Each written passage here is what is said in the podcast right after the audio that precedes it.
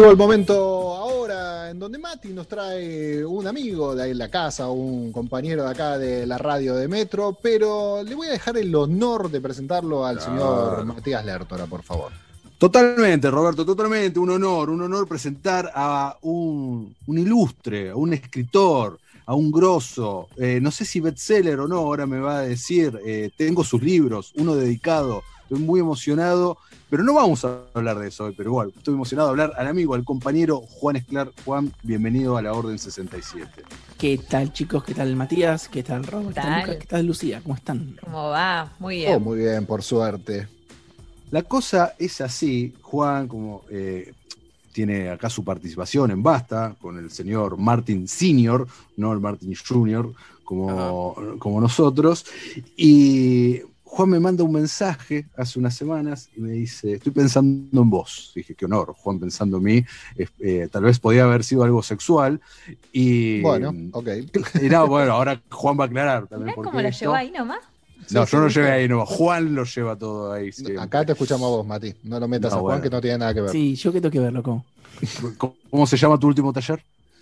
Eh, el, que, el último se llamaba Morbo, pero el anterior es de sexo y el próximo también es de sexo. De, escritura sobre sexo.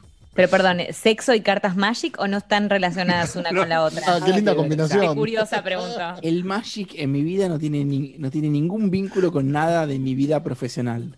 Nada. La cosa que la casa que Juan me manda mensaje, digo, ¿qué pasó Juan? Y me dice, estoy jugando un montón a Magic y me empezó a mandar audios y contándome esto. Y claro, esto eh, fue hasta mi más tierna memoria, cuando yo era un nerd de 14, 15, 16 años, jugaba Magic, pero no de una manera obsesiva como algunos amigos. y, y me pareció una, algo más que fantástico porque hasta ahora no hemos hablado de Magic, si bien jugamos eh, rol, jugamos D&D todas las semanas, nunca hablamos de Magic acá y me parece que Juan nos puede aportar de qué es este mundo ahora, que es virtual, obviamente, donde Juan ha escalado posiciones eh, y quiero que nos cuente absolutamente todo y lo matemos. Sí, yo quiero saber de qué, qué, es, porque obviamente lo conozco en referencia a Magic, he visto un montón de cosas, pero no tengo ni la más mínima idea de qué, cómo se juega, qué es específicamente y todo eso. Así que para los brutardos como yo, este, estaría bueno empezar por ahí, ¿no? ¿Qué, es Magic para el que no tiene ni idea? Magic es el primer eh, trading card game, es el, el primer juego de cartas coleccionables eh, eh, que existió, eh, que nació en los 90. Es un juego de cartas donde cada uno de los jugadores representa a un mago y se trata básicamente de invocar criaturas y, mm, lanzar hechizos para que tus criaturas se vuelvan más poderosas. A, a, Pokémon eso. Invocar criaturas. Y a D&D un poco también. Le robó Pokémon, sí, pero D&D no, D&D me parece que va más por otro lado, porque es como una aventura. No sé, Luca me va a saber corregir mejor, ¿no? Pues nuestro experto en D&D, pero me parece que D&D va por, por, el lado de la aventura. que te equivocaste, tipo, pero muy mal. No, no, no, pero yo lo que quería decir antes que nada, eh, Juan, estoy muy contento de que estés acá para, por, Dios, ayudarme a explicarle a la gente que me sigue escribiendo que el D&D no es Magic the Gathering. No, no. No lo es, y me lo siguen preguntando como, como, como en plan de tipo, ay, ¿sabes que yo jugaba un montón de chicos? Sí, las cartas y todo. No, no es lo mismo, no es la misma cosa. Perdón, me, estreso cuando hablo. No, no, pero te entiendo tu estrés. Eh, te pasa algo parecido también en, el misticismo, donde la gente cree que tarot y astrología es lo mismo, pero diferente. Pero con otra presentación. la alquimia también de, de Claro. todo lo mismo. Claro, como está en, la, está, en, está en la Comic Con, entonces es el mismo juego, es parecido. bueno, hay dragones. ¿no? Esto es otra cosa. Esto es con, es con cartas, cada uno es un mago se trata de invocar criaturas y lanzar hechizos. Y mm, lo, lo llamativo, la, dificultad, pasa porque en cada turno vos puedes bajar una tierra. Eh, o sea, en tu turno 1 tienes una tierra, en el turno 2 con suerte dos tierras, si te van viniendo las tierras. Y los hechizos tienen un precio. Em, entonces vos cuando armás tu mazo tenés que armarlo según una economía de una limitación, porque si tenés muchos hechizos de 5 maná, hasta el quinto turno no vas a poder hacer nada y te van a matar. Al mismo tiempo, si todos tus hechizos son de un maná, vas a tener hechizos más bien débiles. Entonces tenés que manejar esa economía eh, para tratar de sacarle al otro las 20 vidas que tiene. tenés cinco colores, cada color con su personalidad. El rojo tiene que ver con la agresividad, el verde con criaturas eh, grandes, el negro con la muerte y la resucitación, el blanco con ganar vidas y con una protección, el azul con el dominio mental. Eh, y diferentes combinaciones de colores generan diferentes como tribus o clanes eh, que tienen diferentes también personalidades en sí mismas. Rojo y azul tienen una onda que es muy diferente de la onda de blanco y negro. ¿Se entendió el juego? Sí. sí eh, yo lo entiendo perfecto, pero porque lo sé jugar hace mil años igual que no lo juego, pero recuerdo que mucha gente nunca lo entendía. O sea, yo me frustraba bastante de adolescente. Hay muchos juegos que son más complicados explicarlos que cuando los empezás a jugar. Porque incluso pasa, pasaba cuando Luca, antes de que por primera vez yo en mi caso nos pusiéramos a jugar D&D y todo, él lo explicaba, nos contaba más o menos cómo iba a hacer y todo. Sí, entendía, pero no, no, no terminaba de, entender bien la dinámica todo hasta que lo empezamos a jugar. momentos de duda antes del primer D&D. Totalmente. y, fue un, hasta que lo empezás a jugar y un poco igual lo jugamos muy light nosotros de una manera muy más divertida que otra cosa. Mi D&D haría que cualquier DM tipo orgulloso de sí mismo me odie. Tipo, yo estoy seguro que la gente que posta juega D&D y escucha esto me detesta porque hay un montón de cosas que no hago, ¿viste? Porque no tenemos tiempo. No puedo hacer checks para todo. Tengo 10 minutos para hacer esto, ¿viste? por eso, eh, por eso intuyo también que Magic debe ser eh, por ahí una cosa media compleja, explicar todos los colores, todo este tipo de cosas, explicarlos sin tener un mazo de cartas, sin ponerte a jugar y todo. Me parece que el contexto de que eh, sos, bueno, vos y tu contrincante un hechicero y estás convocando tanto hechizos como monstruos en una forma de pelear, es bastante bueno y me gusta que explicaste el concepto de que, ok, está bien tener ataques tanque, pero necesitas una defensa, necesitas un par de ataques para, para iniciar, necesitas una buena... Es parecido al ajedrez, si, lo empezás a pensar más como ajedrez que, como cualquier otra cosa, eh, empieza a encajar un poco más, porque bueno, el ajedrez es la base de mm. todo esto. Eh, así que pues, para mí va por ahí, en, mis ojos de nerd de 20 años. Yo recuerdo en fines de los 90 una nota en una, no me acuerdo qué publicación, pero grosa Estados Unidos, hablaba de Magic como el ajedrez del siglo XXI. Querido Juan, no sé qué tenés para decir al respecto. No, yo pienso, pienso mucho al respecto de eso, em, porque también juego al ajedrez y me gusta mucho el ajedrez. Eh, me gustan las ficciones sobre ajedrez, ahora estoy bastante eh, manija con Gambito de Dama. Y mm, el, la, es verdad que digo, tienen cosas parecidas, eh, en el sentido de una estrategia, pero hay algo clave, es que el ajedrez es el mismo hace mil años y el Magic es un juego diferente al que era hace un mes. Es decir, va evolucionando cada, cada, vez, digamos. Todo el tiempo hay cartas nuevas, todo el tiempo se banean cartas también, y el juego cambia por completo una vez al año y parcialmente una vez cada tres meses. Y eso hace que cambie lo que se llama el meta, es decir, la información que tenés sobre los mazos que andan dando vueltas. Pero para Juan, si yo llego a encontrar, desempolvar mi mazo de Magic del año 1998, no me Puedes jugar histórico. Ah. Puedes jugar un modo que es con todas las cartas viejas. El tema es que em, la compañía que hace las cartas de Magic tiene una estrategia llamada Fire, que no me acuerdo qué significa, si es Fun, Interesting y qué carajo más, unas siglas, hacen todo el tiempo cartas que son como te manijean. A veces dices, no, esta carta increíble. Cada tanto les pasa que a una carta le sale rota, lo que en la jerga se llama broken, una carta que, es demasiado buena. Entonces ah, hace, que, hace que el meta se incline demasiado hacia un color. Hace poco, hace un mes o dos, hubo un gran quilombo porque apareció una carta, el Obnat, que básicamente era tan buena que todos los mazos competitivos, incluso a nivel mundial, estuvo como las finals en Estados Unidos, eh, que, con los mejores del mundo, y todos jugaban Omnat. Y era un embole. Era un embole porque era la misma carta con los mismos. Y era todo el mundo jugando putos mazos de Omnat. Y era, che, esto es malísimo. El día después de torneo, de ese torneo internacional donde solamente se jugaron mazos de Omnat, se baneó el Omnat y se acabó. Y al día siguiente que se banea el Omnat, aparecen mazos nuevos y se empiezan a recuperar cartas nuevas. Y de repente un mazo toma eh, como predominancia. No sé, de repente eh, empezó, eh, se hizo muy popular un mazo llamado Dimir Rogues. Todo el mundo jugando Dimir Rogues.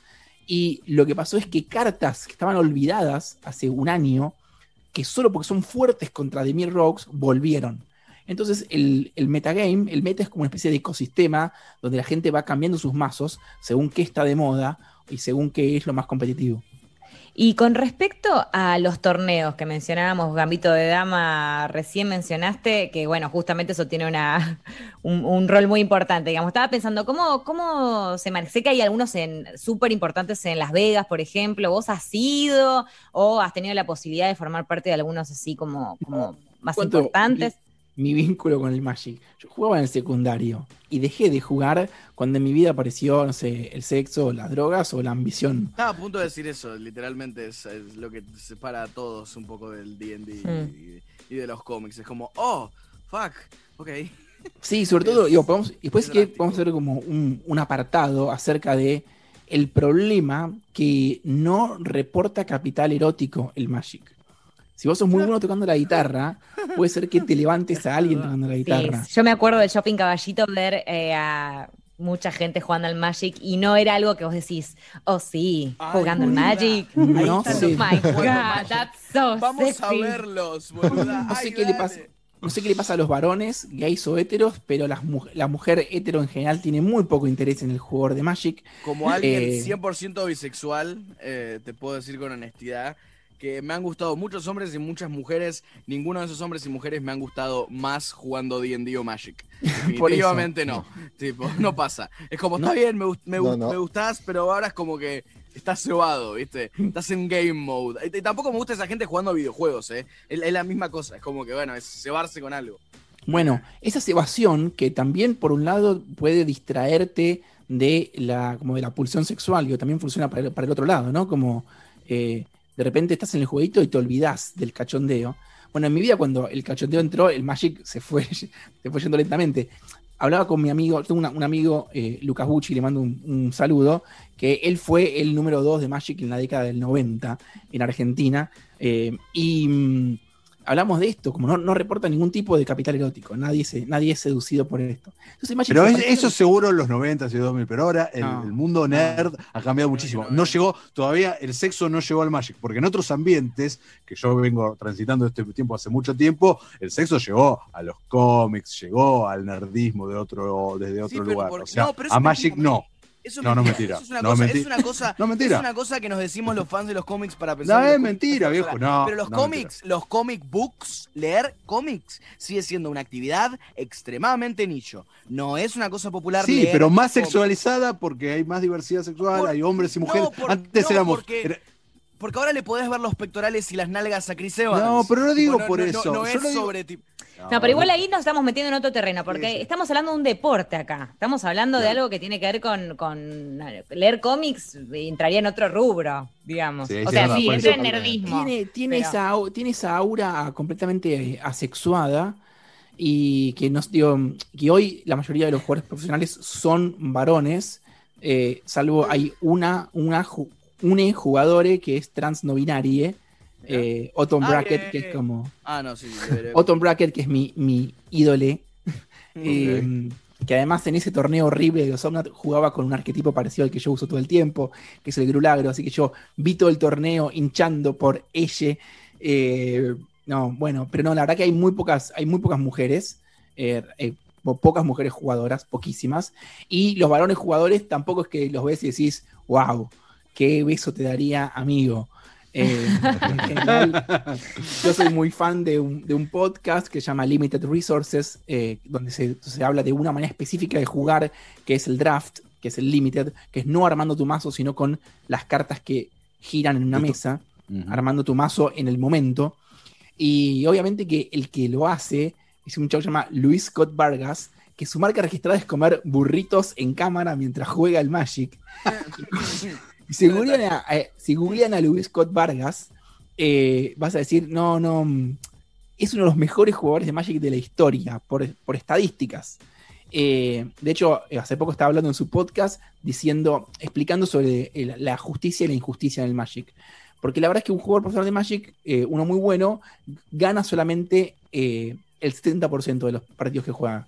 No gana todos, gana 7 sobre 10. ¿Y gana buena guita? Sí, ganan buena guita. Ganan, o sea, puede ganar un palo verde, un campeón en unas finals eh, de Magic. Hay, hay mucha plata. Eh, entonces es un chabón que gana un montón de plata, que hace algo, que lo hace con, con mucha eh, calidad, con, lleva mucha, realmente mucha información y mucho cerebro jugar bien al Magic y no te erotiza, pero lo más mínimo, ¿entendés? No, no, no hay manera de que te, quieras coger a Luis Vargas. Escúchame, Juan. Y en esta, en, esta deserotización tuya, dijiste, abandonaste, volviste eh, ahora. Claro, cuarentena. Volvió la cuarentena. volviste al Magic digital, ¿no? Versus el físico que vos habías jugado. Mega encierro, dos pibes tengo. Y de repente me pongo a hablar con unos de mis mejores amigos, Lucas. ¿De qué edades, perdón, para hacer el. De cinco años y seis meses. Oh, ok. Uh. aún recién nacido. Tengo un pandemial. Oh, un pandemial, es verdad. Hablando con, hablando con un amigo me dice, che, volví a jugar al Magic. Y me, y, me, y me muestra por Zoom, compartiéndome la pantalla, me muestra el Magic de Gathering Arena, que es la versión digital de Magic. Y yo, yo volví, hice el tutorial, empecé como de cero.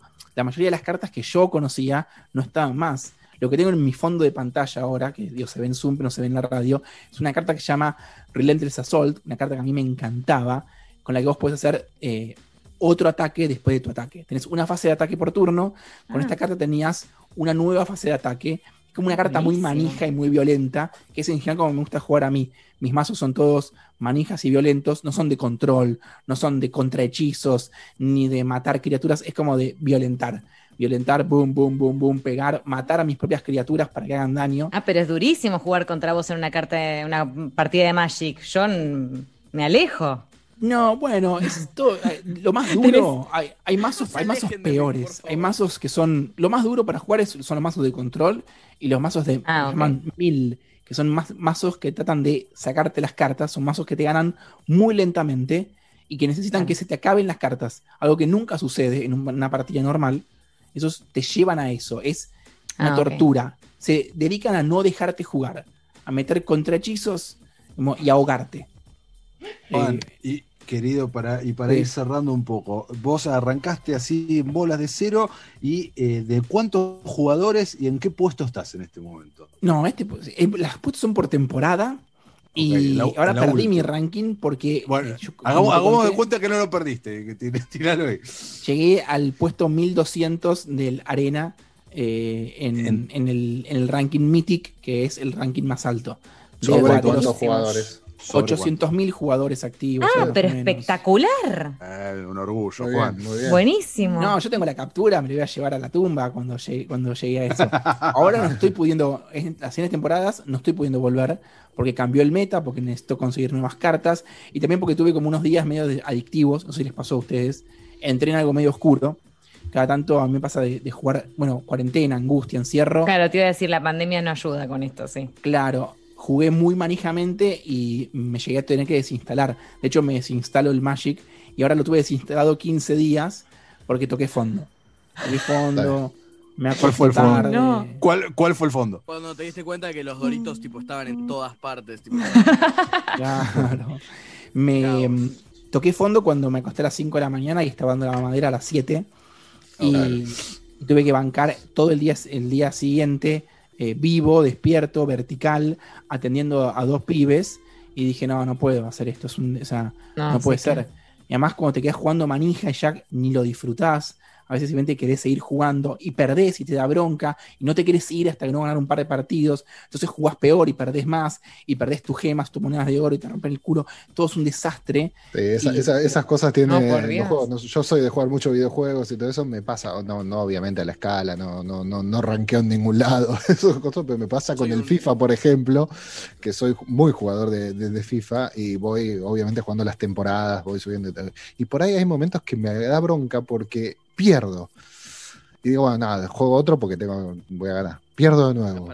no, puta madre, tengo que jugar de nuevo. Y por ahí pierdo cuatro o cinco partidos seguidos. Y es porque en mi mentalidad estoy, digo, y llega un momento que me obligo, digo, bueno, corto acá porque voy a terminar descendiendo por pelotudo. Robert, decime si no te pasa a vos esta vez, está pasando más y más con el tiempo, pero eh, estás jugando, bueno, uno más y, termino. Bueno, el último que claro. vas a decir perdés. Bueno, tengo que ganarlo, lo gano. Bueno, más. Jugás uno más, perdés de vuelta. Uh, verga. Ok, jugás uno más, ganás. Y después que ganás esta vez decís, bueno, juego uno más. Gané. y perdés. En eso, no, en eso jugaste cinco juegos en lo que te decís. Sí. Son las 6 de la mañana. Tipo, es como. Uh, Tremenda.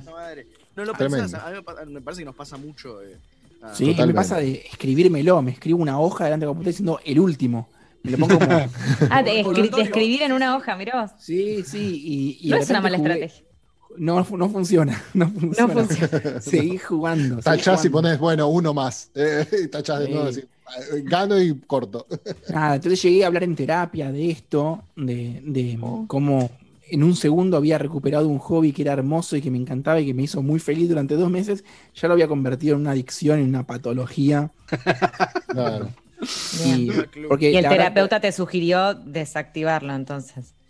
El terapeuta me sugirió no, cosas más densas, pero... Ok, no, sí, no, no, no vamos a empezar a, compartir lo que se habló en terapia, la verdad. También un terapeuta que dice, bueno, eh, tenés un problema, bueno, desinstalaste la app, está bien, vas a estar bien, no, es tu culpa, es la app. Tipo, es, claro. Es, es, es, claramente, es claramente el síntoma, y yo le dije, che, tengo una ludopatía, y me dijo, no, no tenés una ludopatía, tenés otros problemas con, tu, vida. prefiero, prefiero no, no, explayarme, te dice. Hoy, te hoy metiste todo en el Magic y jugar y voy a conseguir las cartas de Demir Rogues o conseguir las cartas de no saber qué cosa, pero tu problema es, otro cariño. El Magic no, no es el problema. pero la verdad es que claro. hablas con otra gente que juega al Magic y con profesionales y de repente te, te hablan de esto. Te hablan del ah, lado oscuro, de la frustración, del sentimiento de injusticia. Es muy común pensar que el programa te está cagando. Mm, jugás y cuando te va mal decís, me está cagando. Y cuando te da bien, no decís, el programa me benefició, decís, soy un genio. Es verdad, es verdad, es verdad, es verdad, es verdad, es verdad, es verdad, Pasa exactamente lo mismo. espectacular. Juan, el tiempo es muy en la radio. Tenemos que irnos. La última pregunta y después te pido tus chivos de todos lados. Eh, vamos, estamos en el año que viene, estamos vacunados, el mundo volvió a la normalidad, a la vieja normalidad a la que todos extrañamos. Eh, ¿Te compras cartas, te armás un mazo físico y te vas a jugar? Sí, quiero, lo primero quiero que pase es jugar un draft de verdad. El tema es que hoy comprarte los boosters para hacer un draft, como 100 lucas más o menos. ¿Posta? Y, no sé cuánto estaba, era 100 dólares, algo así. Más o menos, sí. ¿Dólares? Yo no sé cuántos son 100 dólares, 20 mil pesos, 30 mil pesos. Sí, depende. ya no sé cuánto es. Pero le pedí para mi mujer, dije, me dijo, me preguntó, ¿qué quieres para tu cumpleaños? Y le dije, quiero una caja de boosters y hacer un draft con Lucas y los chicos. Y dije, ¿cuánto sale? Tantos dólares. Ni en pedo. Me dice, te compro, ni en pedo. Te compro un auto, déjate joder. ni loca, ni loca. Pero, no seas eh, pesado, tipo. Quiero jugar draft. El, quiero jugar. Eh, quiero de hecho, me compré cartas para hacer fotos para la columna de Basta y las volví a tocar y dije, no, esto es muy hermoso. Esto es vida. No, esto es. Ahí Juan nos está mostrando.